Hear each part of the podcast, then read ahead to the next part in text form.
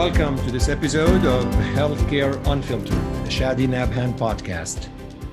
I am your host, Shadi Nabhan, and I'm a hematologist and medical oncologist with interest in all aspects of healthcare delivery, treatment, leadership, mentorship, and policy. Today's podcast is really should be interesting. Artificial intelligence, machine learning, big data, and healthcare. What more could you ask for? You hear a lot about AI, you hear a lot about big data, you hear a lot about machine learning and the applicability of this into healthcare. And no one is better than Dr. Aziz Nazha from the Cleveland Clinic Foundation to summarize and to simplify a complex topic to me and to the listeners.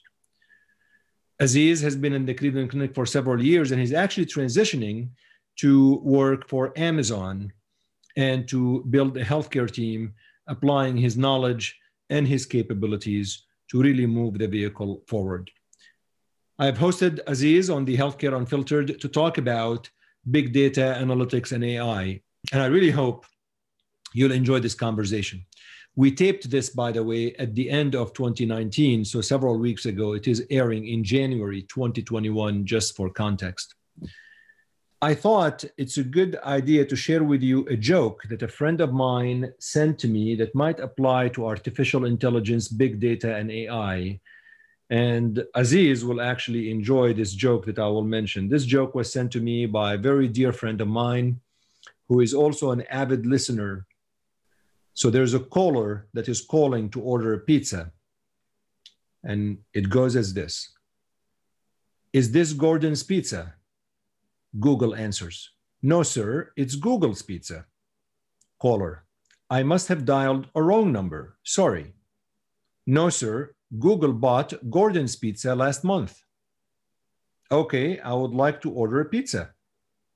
Do you want your usual, sir? My usual? You know me? Google answers, according to our caller ID datasheet, the last 12 times you called, you ordered an extra large pizza with three, with three cheeses, sausage, pepperoni, mushrooms, and meatballs on a thick crust. Okay, that, that's what I want. Google, may I suggest that this time you order a pizza with ricotta, arugula, sun dried tomatoes, and olives on a whole wheat, gluten free, thin crust. Caller, what? I detest vegetables. Google, your cholesterol is not good, sir. How the heck do you know? Google, well, we cross referenced your home phone number with your medical records. We have the result of your blood tests for the last seven years. Okay, but I do not want your rotten vegetable pizza. I already take medications for my cholesterol. Excuse me, sir, but you have not taken your medication regularly according to our database. You purchased only one box of 30 cholesterol tablets once at Drug RX Network four months ago. I bought more from another drugstore. That doesn't show on your credit card statement. I paid in cash, but you did not withdraw enough cash according to your bank statement. I have other sources of cash.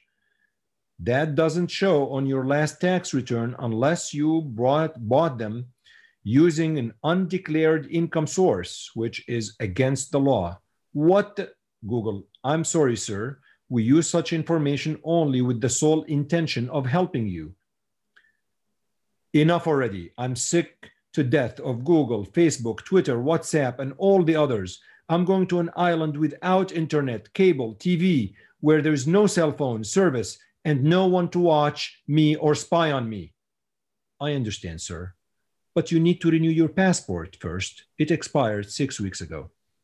And with that, without further ado, hopefully you smiled a little bit, Dr. Aziz Nazha on the Healthcare Unfiltered podcast.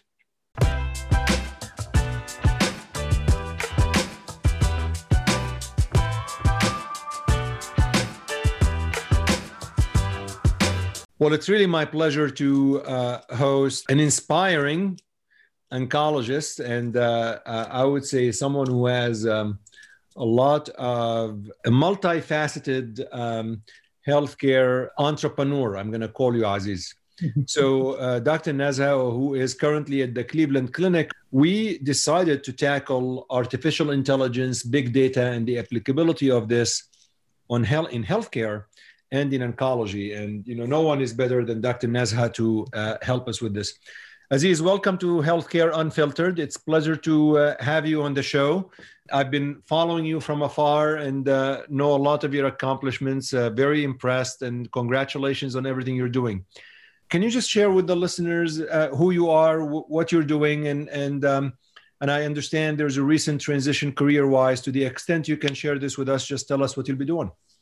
Yeah, thank you very much, Shadi. It's really a great pleasure and honor to be with you on the show and thanks for all the listeners for that. So thank you very much for the opportunity. So yeah, I'm um, one of the leukemia doctors at the Cleveland Clinic. Uh, I'm a hematologist oncologist specializing in treating patients with leukemia with a special interest in myelodysplastic syndromes and acute myeloid leukemia.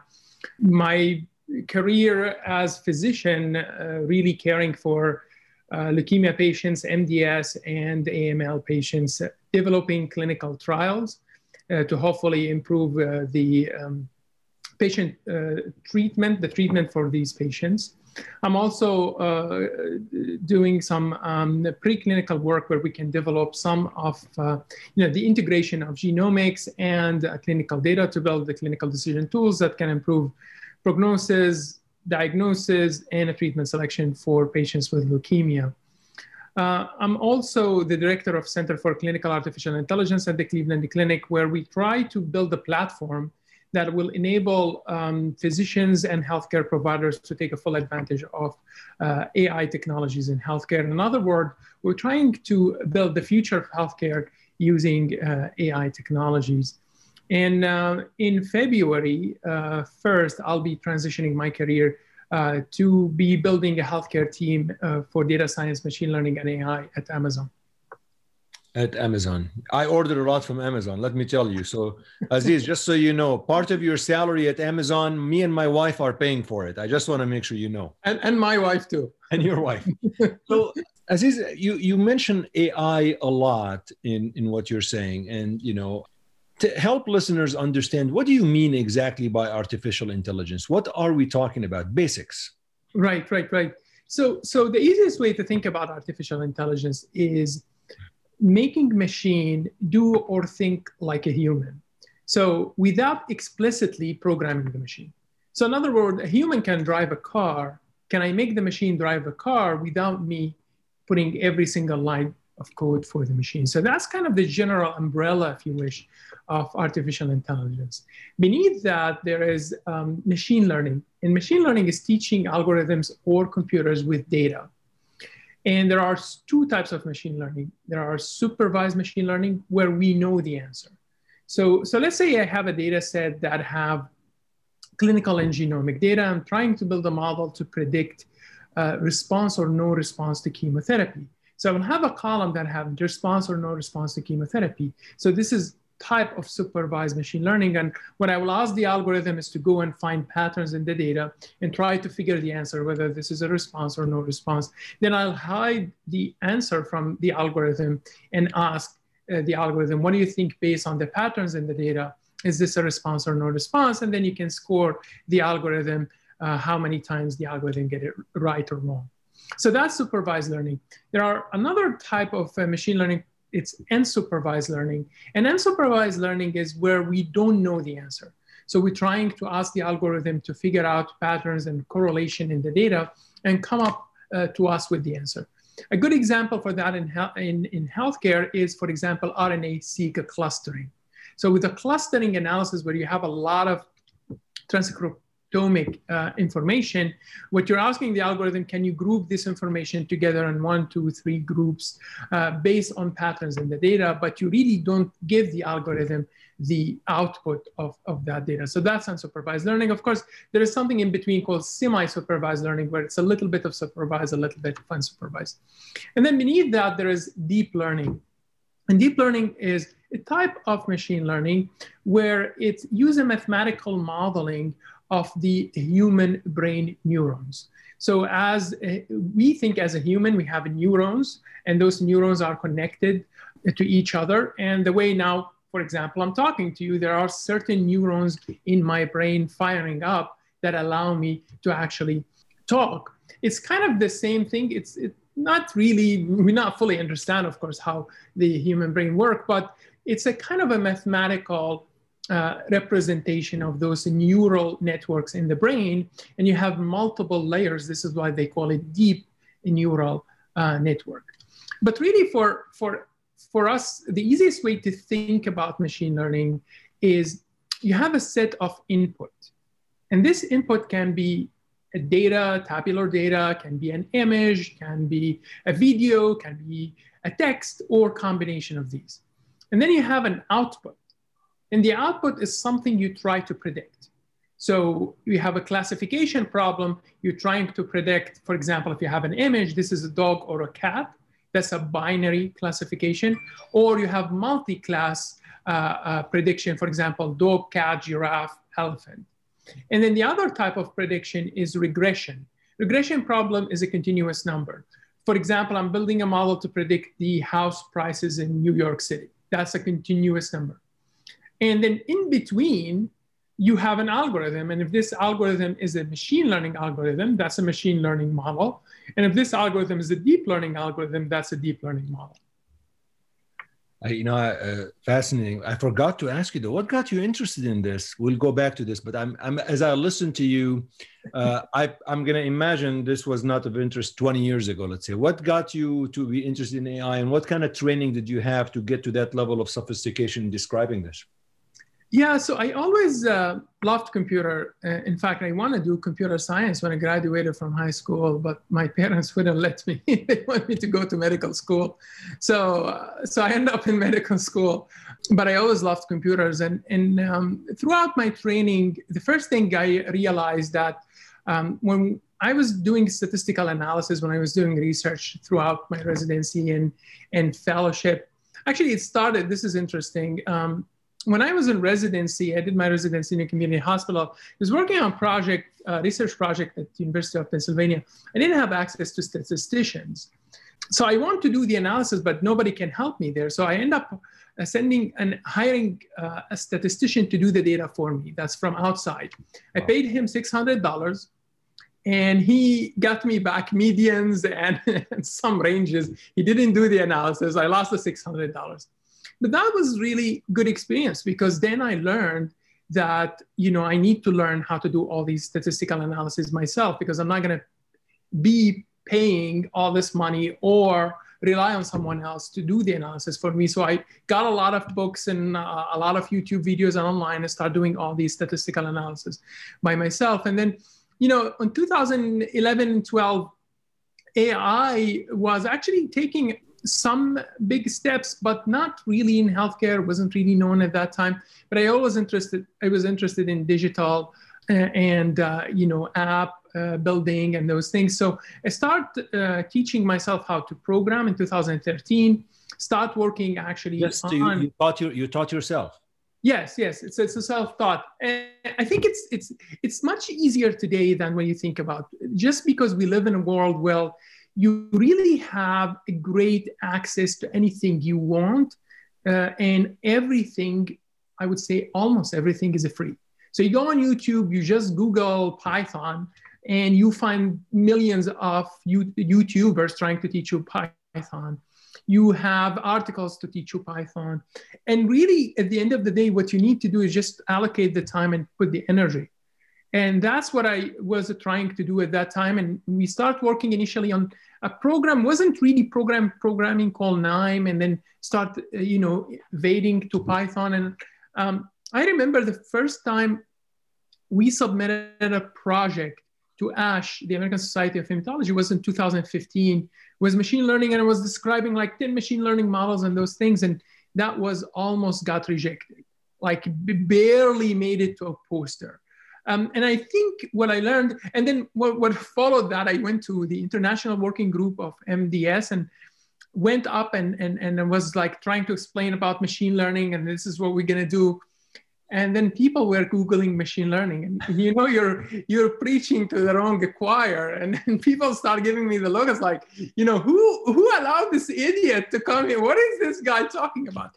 but I think this taught me one important thing like I really need to actually first understand the technology, second, be able to explain it to a six year old.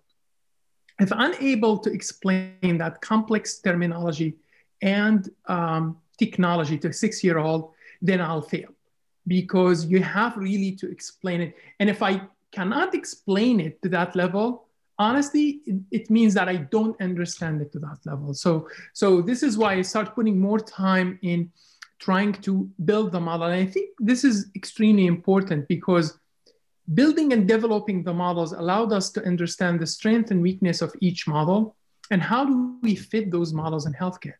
Because it's really completely different healthcare of course data than banking data and other industries. And then you know once we open the center i start teaching medical students residents and fellows how to code. And we start working on all the projects that we have in the center about 25 26 projects and uh, what gives me the pride the most is that all these projects are carried by self-taught medical students, residents, and fellows, and some data scientists who actually joined my class. So you didn't need essentially to do like a formal informatics fellowship or right? I mean, you didn't need to do that. It's it's amazing. I mean, I don't know what the degree will teach you. I mean, you can have an MBA, but that doesn't mean you you will become the best entrepreneur, right? In except fact, for me, except my except for you. But but but really seriously, I mean, you, you learn business not by having an MBA. Absolutely. Um, and if you look, um, which is uh, interestingly, if you look at the uh, major contributors in the IT world, the you know Steve Jobs. Um, you know, uh, uh, Zuckerberg and uh, um, uh, Bill Gates, all of them are drop out. So in, in other words, you don't really need to have a degree in computer science to become a computer scientist, especially in this world, right? That we live in where you have everything available for you. And honestly, everything is cheap and almost free. What you really need to do is just to spend the time to learn the technology, which by the way, they don't teach you in this school because I, I took courses in Coursera and I a lot of courses and, and I always drop out of the course. Be, started the course, drop out the course because throughout the course I figured that they teach you a lot of general things, but what you need to do is just to start coding, and by doing that, you're learning as you code. It just fascinates me that you did this on your own. Really, kudos to you. It's just um, amazing. So, um, let's now go back to uh, i think you beautifully actually explained ai machine learning like you said to a six year old like me. Um, let, now you need from listening to you um, to this be successful you need data right? You need to have an input of, of data in to analyze it and so forth. We're obviously talking healthcare. Um, where what data are are available uh, and and how does it get input? Is that electronic? Is that manual? And as you're talking about this, maybe you could segue into a privacy issue because I think we hear a lot about this, right? You know, are we really? Can you really do that or not? So let's start by asking what type of data are we talking about to input and where are you getting it from and how do you input it if you can right so so as you know, healthcare data, generally speaking, we're talking about unstructured data. And unstructured data is just the general text that you have in the notes, you know, radiology report, pathology report. Although some of it, you would argue that it's already structured. Structured is like, you know, when you have this Excel file that you have actually labeled everything and structured it. Um, and what we do today, which really still amazes me, that in 2020, we still structure data by by human manual structuring, which which really um, there are so many ways that we can actually do semi-structuring by the algorithms and the computer that probably save us a lot of time. So you start with unstructured data or structured data. And the challenge for healthcare data is because it's unstructured, structuring it very difficult and it's time consuming there's a lot of missing data. in healthcare data. So, you know, um, well, last time I was reading a, a, a, a note from a, you know, a surgeon, and it was like a status post something. It's like one line. That's the whole note. And I swear to God, I was googling everything in that line. So you would imagine if you give that to an algorithm, how would the algorithm know what this guy is talking about, right? So I think the challenge also, you know, when people talk about natural language processing for healthcare data, it's really difficult. I mean, how many times both of us read a note from, from a consultant and you try to figure out what the consultant is trying to say, whether there is nothing in the note or there is like this vague language part of it the legal language right? This is could be mds but it could be aml but you know it could be this it could be that but and then it becomes hard. Um, so that's one of the difficulty and i think one of the misunderstandings of a lot of companies that try to invade the healthcare or ai in healthcare is is that healthcare data is completely different. So this is why structuring it becomes difficult and time consuming.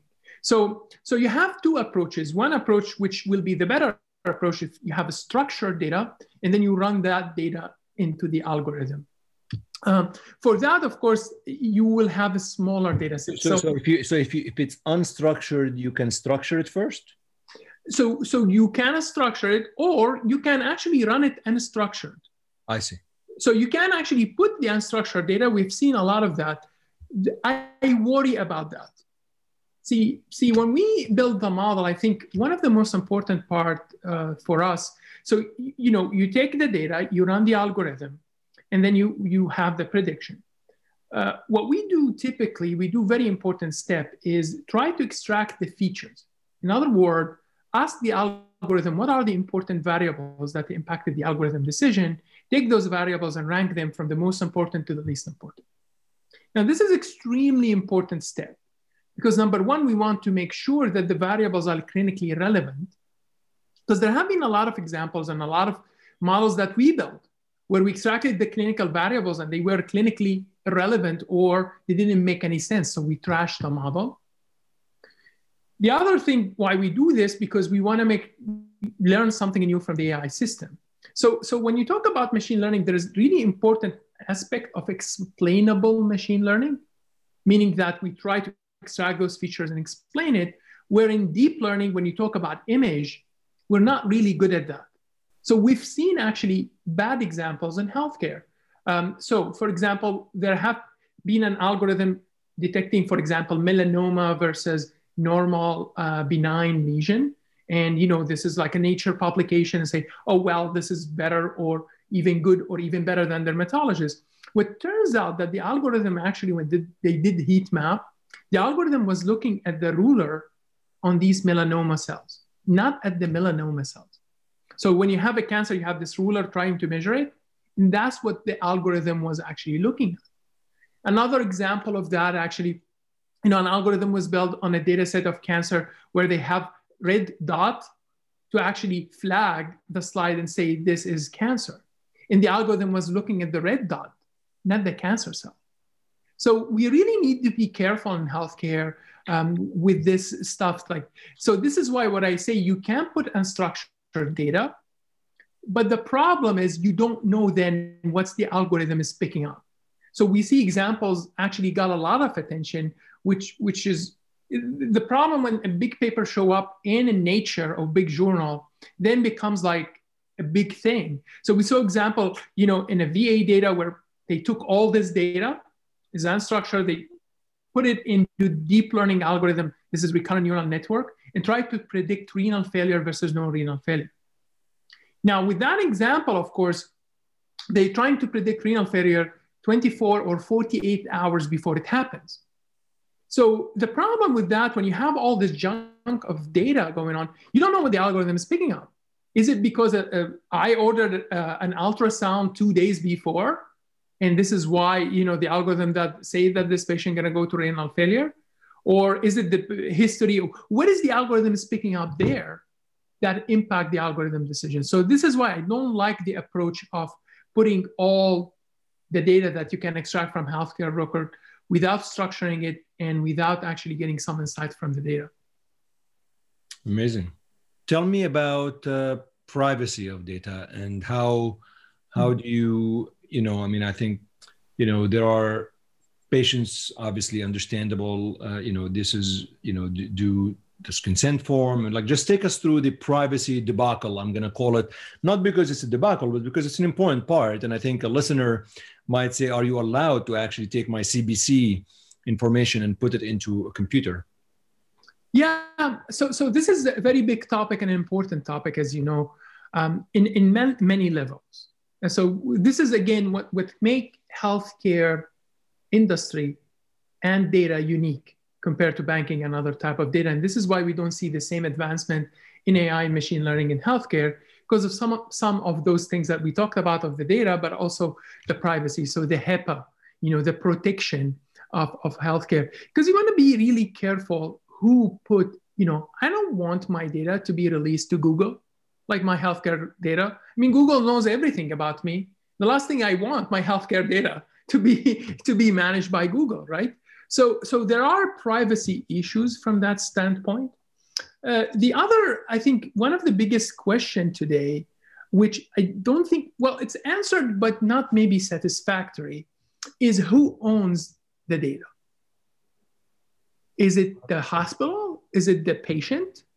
So by law today, by law, now again, whether you agree or disagree, hospitals own the data, not the patient, because hospitals generated the data.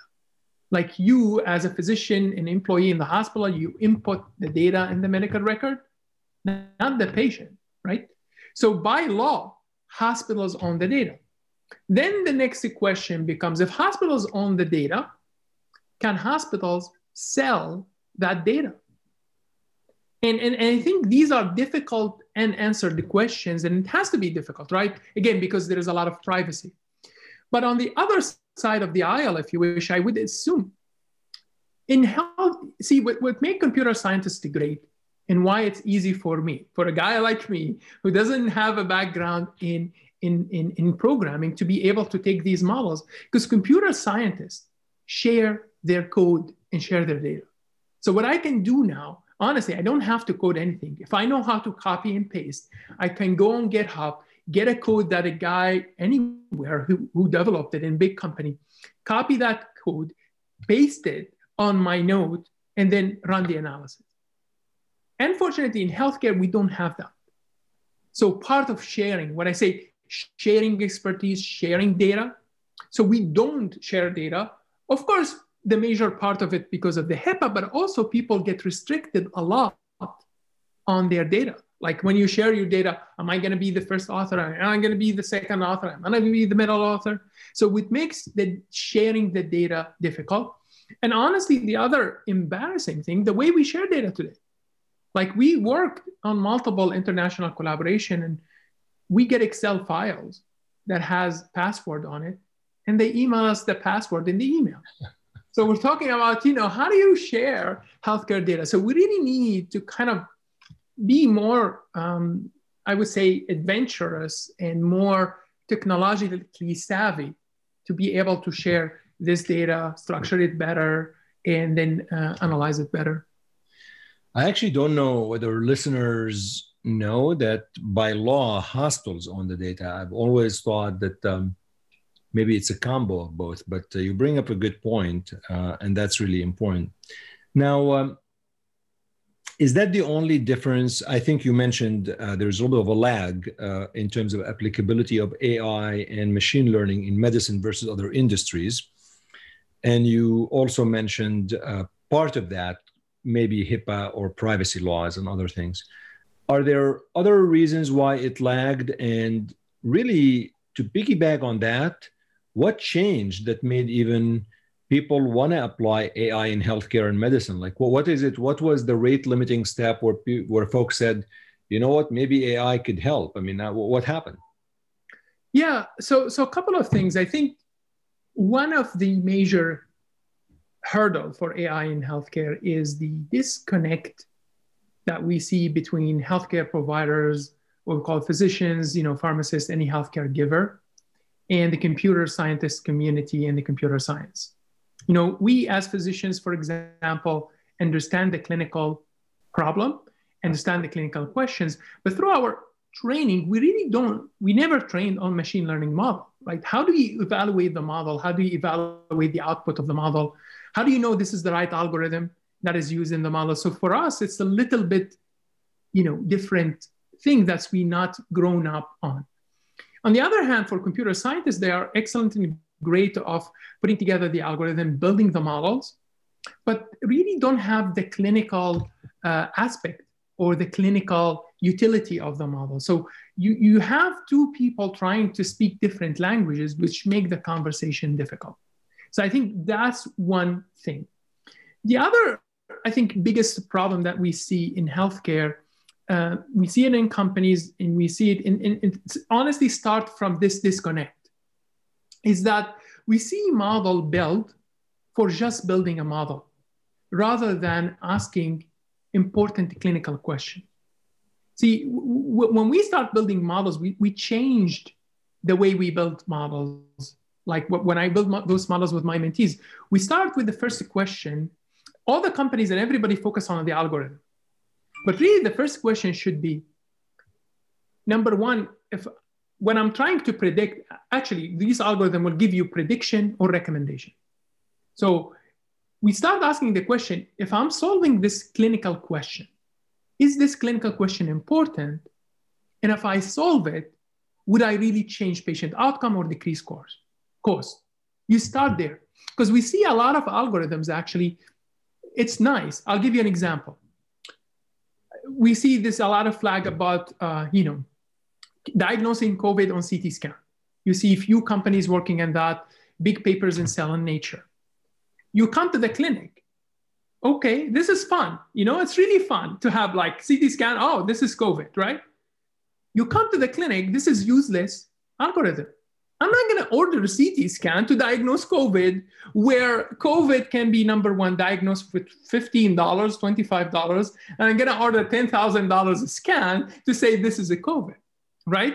So, so this is why you see it, it, it's an interesting question, clinically irrelevant, especially today.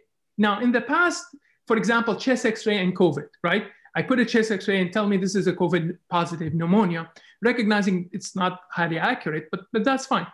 In the past, at the beginning of the pandemic, this would have been important because some hospital took them about a week to get the COVID test. So if I have the chest x-ray and the chest x-ray tell me potentially this is COVID, even if it's wrong, I get an answer. But today this is useless because everybody come to the ED, get a COVID test and that's rapid test 15 minutes so so this is why we focus on the problem and answering the problem would it make a difference change outcome decrease cost. Then the second question is do we have the data? Do i have the right data that answer that question? Is my data balanced? Is my data unbiased? Is my data representative of the entire patient population? And then the third question which is the easiest question is which algorithm i need to use? Because training these models by these algorithms is one or two lines of code. It's fascinating to me uh, listening to you how algorithm is the easiest part it is because you know what? I mean you, can automate that. You can, i know like, to, me, to me i would have thought the algorithm is like the hardest part. Exactly. But that's i think what, why we fail in healthcare. Because we really focus a lot of time and energy on the algorithm and you know the technology itself yeah. but not solving the problem. So I always tell my students fall in love with the problem, not the solution. Yeah. You can, and, and, and if, if you want to solve a problem, solve the problem. And if you can solve it using linear algebra, use linear algebra. You don't need the most sophisticated machine learning model. So, so that's the other thing is focus on solving the problem. There are so many aspects of medicine, right? There's oncology, hematology, radiology, dermatology, orthopedic surgery, heart surgery. I mean, you name it, right? 700 million specialties.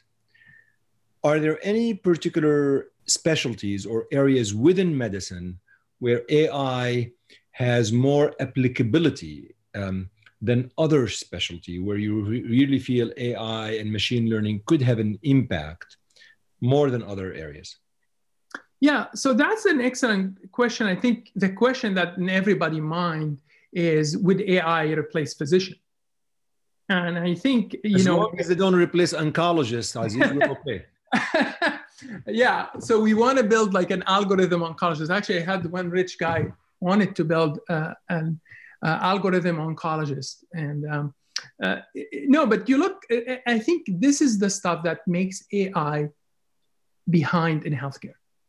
So when you get, for example, Geoff Hinton is a great computer scientist. This is the, the guy behind deep neural network and all the evolution that we have today. In 2016 came out and say medicine, because of all this computer vision, right? You put a cat and, and the computer can tell you all this stuff. So he said that medicine should stop training radiologists. In three years, you will not have a job for radiologists. Now, this is again, it's it's it's really the fact that we actually need more radiologists today than when we need before. Um, so, so would AI replace physicians? I don't think so, at least in the next 10, 20 years. But what's going to happen is, and, and I think this is what make us or make some of the company fail. Because it's not about replacing physicians, it's about working with physicians. But is there a specialty within medicine where AI, where physicians are more vulnerable to AI and you know um, losing their jobs, whatever? Like in other words, does AI apply more to radiology, dermatology than oncology, cardiology? I mean, I don't know the answer to that. No. So that's the thing, and this is why I think the language has changed now.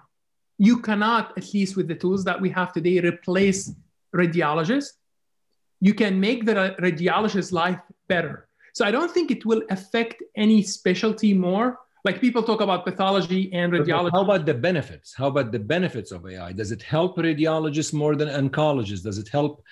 Like, does AI have applicability? I'm not talking about the danger. I'm trying to think. Right. AI has benefits, which we I would like to talk about in a little bit. But do you find more applicability to AI in a particular specialty, not more which specialties it might replace? Yeah, I, I, I, think it will be wide variety of specialties that will be touched by that. So I don't, because if you think about it as human plus machine versus human versus machine, then it should impact all the specialty.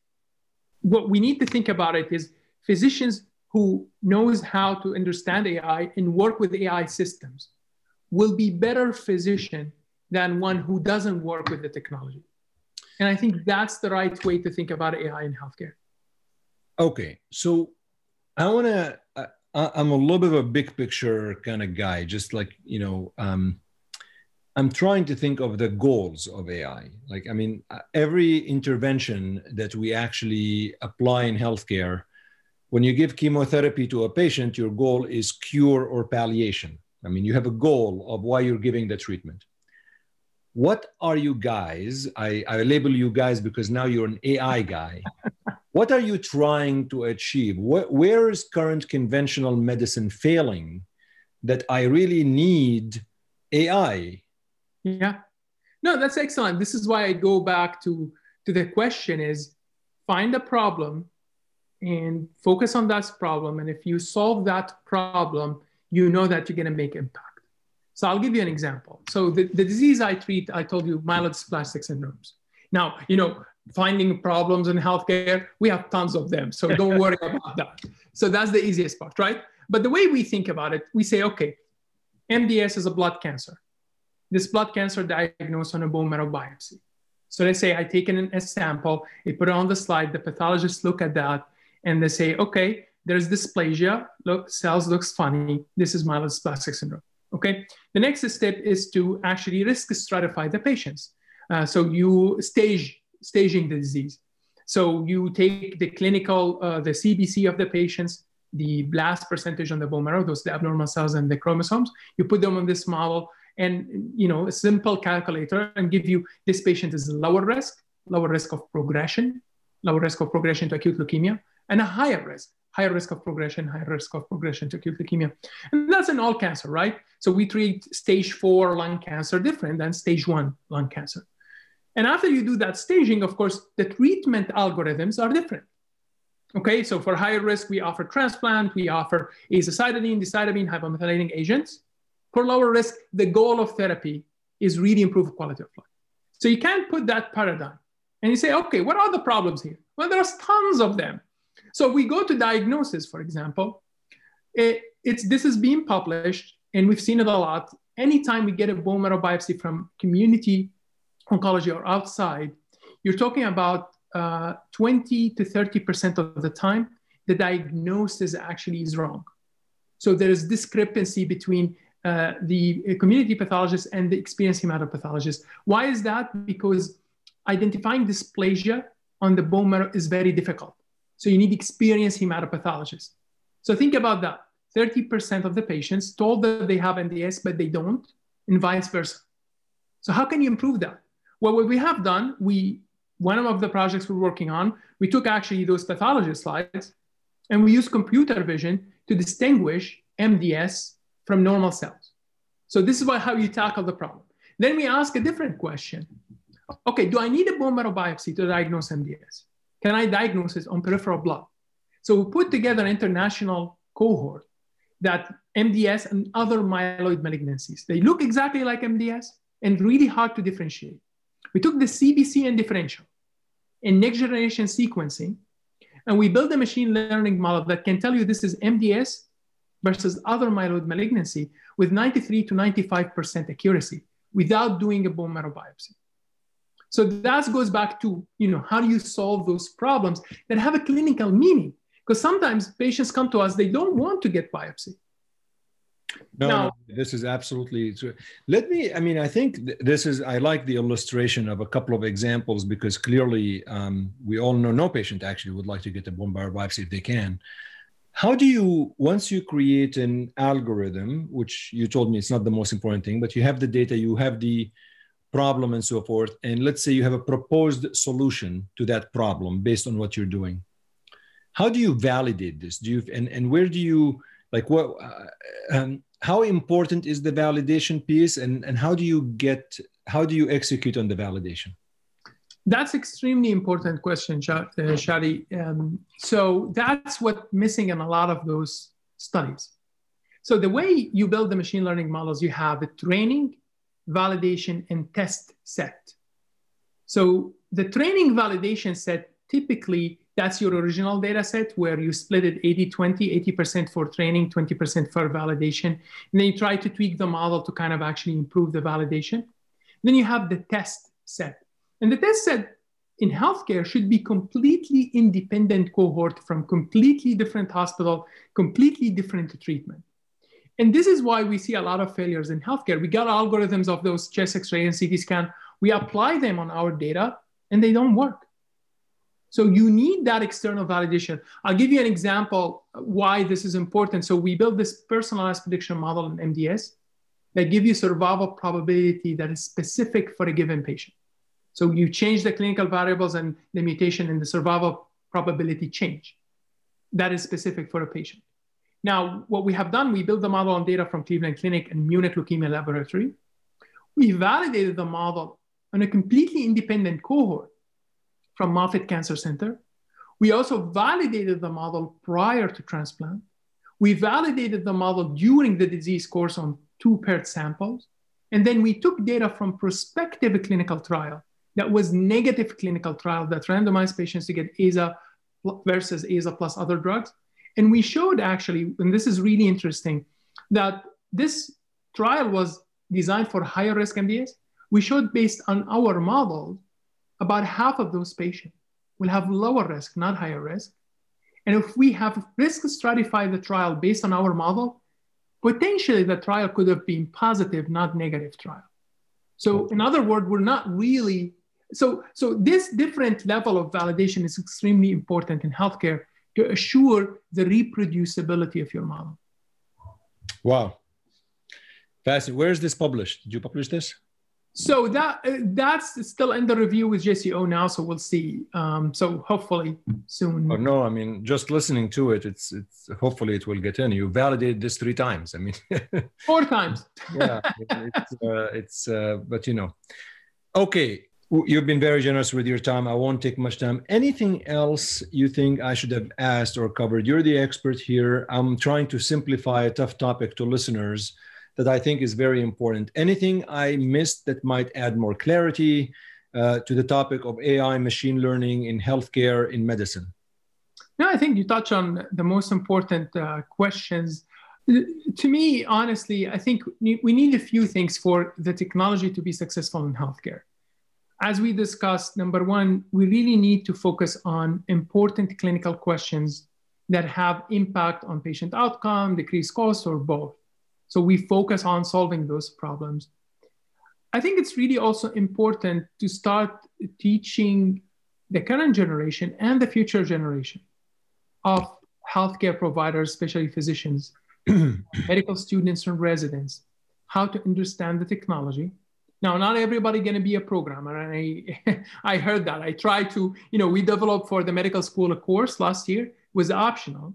It's called AI in healthcare to teach medical students how to do Python programming building machine learning models in healthcare, then deep learning models and talking about emerging technology, we discovered that not everybody will code. And that's fine. But you have to understand how the technology work. You have to understand how those models. Once we get that, I think we will able to see way more advancement using the technology in healthcare. That's great. Well, first of all, thank you so much for your time. Thank you for um, taking time of your busy schedule. Congratulations on the new gig. Uh, I wish you all the best of luck. Are you going to miss taking care of patients? Absolutely. uh, yeah, I mean, that's what we do. This is what we do. I mean, that's what to drive us, right? Is really changing the outcome of the patient. And I, I think by making the transition, probably I'm contributing more to, to yeah. the patient. Um, so, yeah, but definitely I'll miss that. Absolutely. Well, congratulations. Um, your story is amazing how you really taught yourself and and you have progressed career wise it's a testament to your tenacity your grit and uh, to what you're doing so i'll be following your career as you know and hopefully we will get to work together at some point congratulations and um, and uh, and good luck thank you very much Chadi thanks for the opportunity and uh, it, I really appreciate the, the time that you took with me today, and I hope your listener enjoyed our conversation.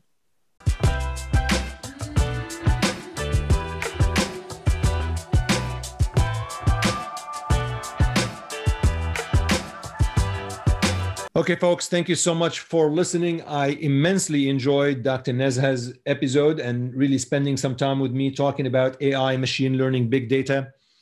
Please find us on all podcast outlets. You can find Healthcare Unfiltered on Apple Podcasts, Spotify, SoundCloud, TuneIn, Stitcher, any podcast outlet that you usually use. Please subscribe to the show, rate the show, give the show the number of stars the show deserves, and write a brief review.